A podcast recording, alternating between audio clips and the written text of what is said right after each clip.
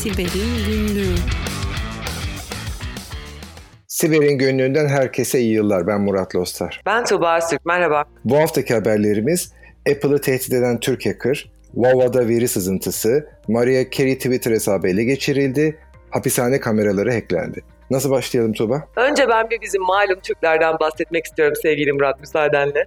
Ee, Apple'ı tehdit eden bir Türk hacker'dan bahsetmiştik aslında daha önce. 2017 yılında bu olay vuku buldu. Ee, bir takım Apple iCloud hesaplarını ele geçirerek bu hesapları kullanacağını, kendi lehine çevireceğini hatta cihazların fabrika ayarlarına dönmesiyle tehdit etmişti Apple'ı. Apple bu konuda boş durmadı. Söz konusu zafiyetleri de incelediğinde aslında Apple'ın kendi marketinden de kaldırmış olduğu uygulamalar üzerinden böyle bir zafiyet bulunduğu ve bu uygulamaların zaten artık kullanılmadığını tespit etmişti. Buna rağmen e, söz konusu kişi hakkında National Security Agency biliyorsun Amerika'da ve bir benzeri de mevkidaşı da e, İngiltere'de olmak üzere iki yerde dava açmıştı. E, söz konusu hacker Londra'da yakalandı. Türk olması ayrı bir ilginç durum. 20'li yaşlarda henüz. Yapılan incelemede evinde bir takım bilgisayarlar ve işte e, korsan yazılımlar ve birçok e, hack aracı tespit edilmiş durumda. E, ne kadar account'u ele geçirdiğini, ne kadar kullanıcının bundan etkilendiğini hala bilmiyoruz. Ancak kendisi hakkında bilişim fiilinden ve tehdit, şantaj unsuru olarak bunu kullanmaktan ötürü hapis cezası verildi. Ayrıca sanıyorum 800 saat ya da 1000 saat kadar bir ücretsiz çalışma zorunluluğu da getirilmiş durumda. 4 yıl kadar da bilgisayara el sürmeme cezası verilmiş. O zaman bu ücretsiz çalışma e, zorunluluğu bilgisayar kullanmadan yapılacak bir şey öyle mi? Evet, ikisi ayrı cezalar aslında. 800 saat ücretsiz e, halka hizmet verecek şekilde çalışacak. Yani parkta bahçede artık çiçek mi ekecek, ne yapacak onu bilmiyoruz. E, ama e, bunun dışında da 4 sene boyunca e, bilgisayarı da elini süremeyecek. Evet bakalım e, yeni bir Kevin Mitnick sonucu çıkacak mı Tuğba? Çünkü e, çok iyi hatırlıyorum Kevin Mitnick'te yakalandıktan sonraki cezalarının en e, başında gelen konu e, uzun bir süre bilgisayara dokunamamaktı. Hatta o dönem Türkiye'deki bir güvenlik etkinliğinde konuşmacı olarak davet edilmişti. Kevin Mitnick uzaktan bağlandı ve e, hiç bilgisayara dokunmadan işte bir, birileri onun için uzakta onu Türkiye'deki konferansa bağladı. Bahsettiğim şey 2000'li yılların başı olduğu için hani bugüne göre çok daha normal dışı bir yaklaşımdı bu ve önünde biz bilgisayar başında onu göreceğiz diye beklerken bir beyaz tahta bir elinde kalem sorularımızı yazarak çizerek anlatma yoluna gitmişti. Benzer bir şey karşımıza çıkacak olabilir. Benim burada hayran kaldığım Murat bu kişinin bilgisayara elinin değip değmediğini nereden bilecek, nereden anlayacaklar? Yani el altından, kara borsadan bir şekilde kayıtsız kuyutsuz bir laptop, ikinci el bir cihaz da ele geçirebilir. Zaten adamın böyle bir şeyi vardır yani. Hani underground markette zaten hesabı her şeyi vardır diye düşünüyorum. Hani bu bunu nasıl izleyecekler, nasıl test ediyorlar o kısmı çok ilginç geliyor bana.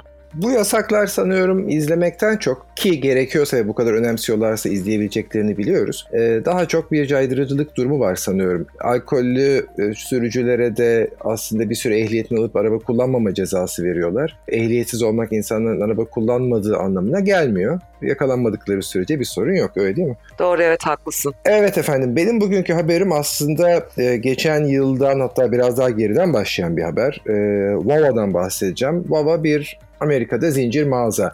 E, kendi mağazalarının yanı sıra daha çok benzin istasyonları sahibi ve benzin istasyonlarının içindeki mağazaları işletmesiyle de tanınıyor.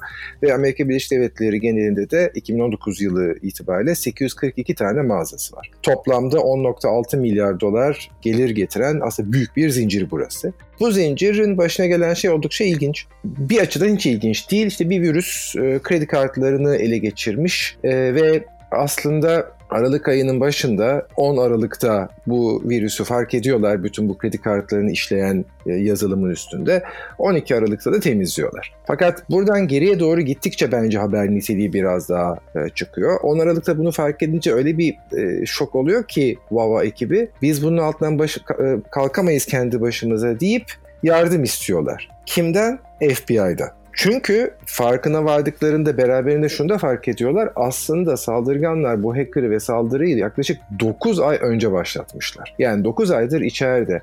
Büyük olasılıkla Vava'dan o 9 ay boyunca yapılan alışverişlerin bütününe ait kredi kartı bilgilerini toplayacak şekilde içeridelermiş. Hatta bir ilginç haber daha sana sözü bırakmadan önce. E, Kasım ayında Amerika'daki hatta dünyadaki e, büyük kredi kartı ağlarından bir tanesi Visa. E, benzin istasyonlarına yönelik bu tarz bir saldırı olduğunu olabileceğini bir yerden duyum almış olacak ki Kasım ayında bunun duyurusunu yapıyor. Fakat vavacılar orada da onu fark etmiyorlar. Ancak işte aralığın sonuna doğru bunu fark etmiş oluyorlar.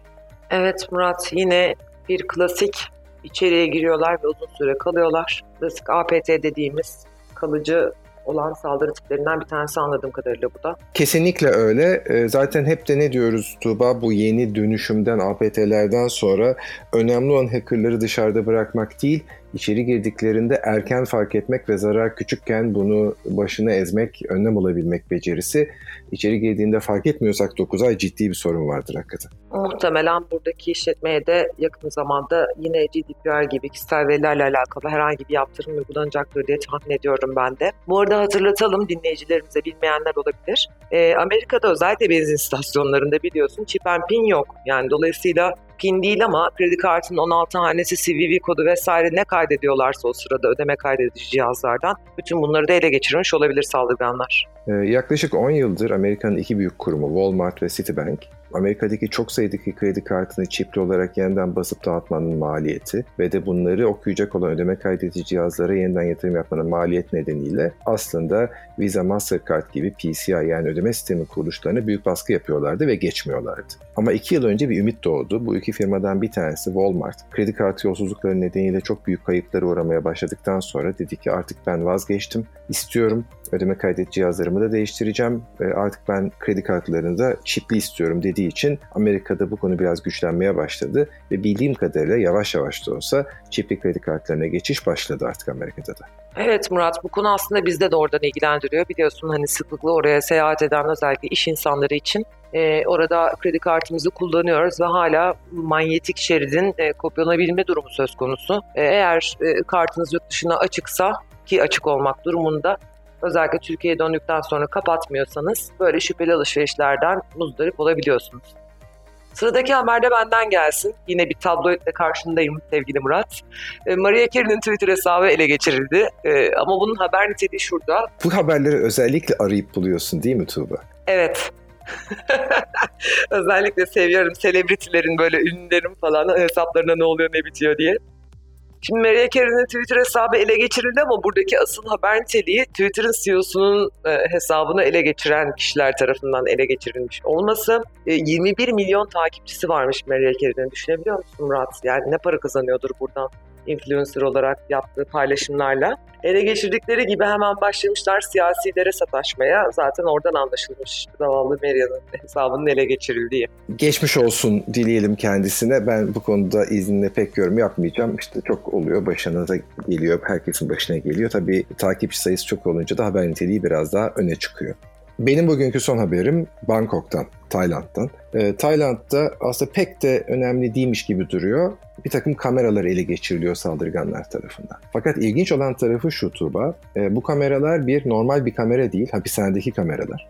İkincisi bu kameraları ele geçirenler, bu kameraları izleyip üzerinden yorum yapmıyorlar. Ee, YouTube'da canlı yayın kanalı açıp canlı olarak yayınlamaya başlıyorlar. Dolayısıyla hapishanede neler oluyor, insanlar ne yapıyorlar, insanlara karşı ne yapıyor ile ilgili bütün detaylar e, bir süre YouTube'da canlı olarak izleniyor. Yaklaşık bir güne yakın, bir gündüze yakın ya da. E, sonra e, işte fark ediliyor ve kapattırılıyor. Big Brothers Gaze isimli bir grup tarafından gerçekleştiriliyor. Burada da aslında ilginç olan tarafı da şu, söz konusu hack işlemi Tayland içinden değil dışından yapılmış. Ama internete konduğu için için tabii ki doğal olarak en çok izleyicileri Tayland içinden gerçekleşmiş bu görüntülerin. Çok ilginç bu kanalı zamanında fark edip de kapatmamış olmaları değil mi Murat? Evet aslında hani ne kadar duyuruldu ne yapıldığı bilmiyorum ama böyle bir saatlerce insanlar hem de canlı yayın e, bir şekilde e, fark etmişler, koymuşlar, izlemişler. Ben de şeyi merak ediyorum hani e, bir buradaki motivasyon ne? İki, acaba içerideki mahkumlar bunu fark ettiler mi? Mahkumların akrabaları fark ettiler mi? Aa işte bizim e, akrabamız ne yapıyor acaba diye, arkadaşımız ne yapıyor diye seyreden oldum acaba diye merak ettim şimdi. Valla aslında bu da tabloymuş. Değil mi? Evet. Peki bu haftalık bu kadar o zaman diyelim mi? Diyelim herkese keyifli ve güzel bir hafta diliyorum. Hoşçakalın. Hoşçakalın.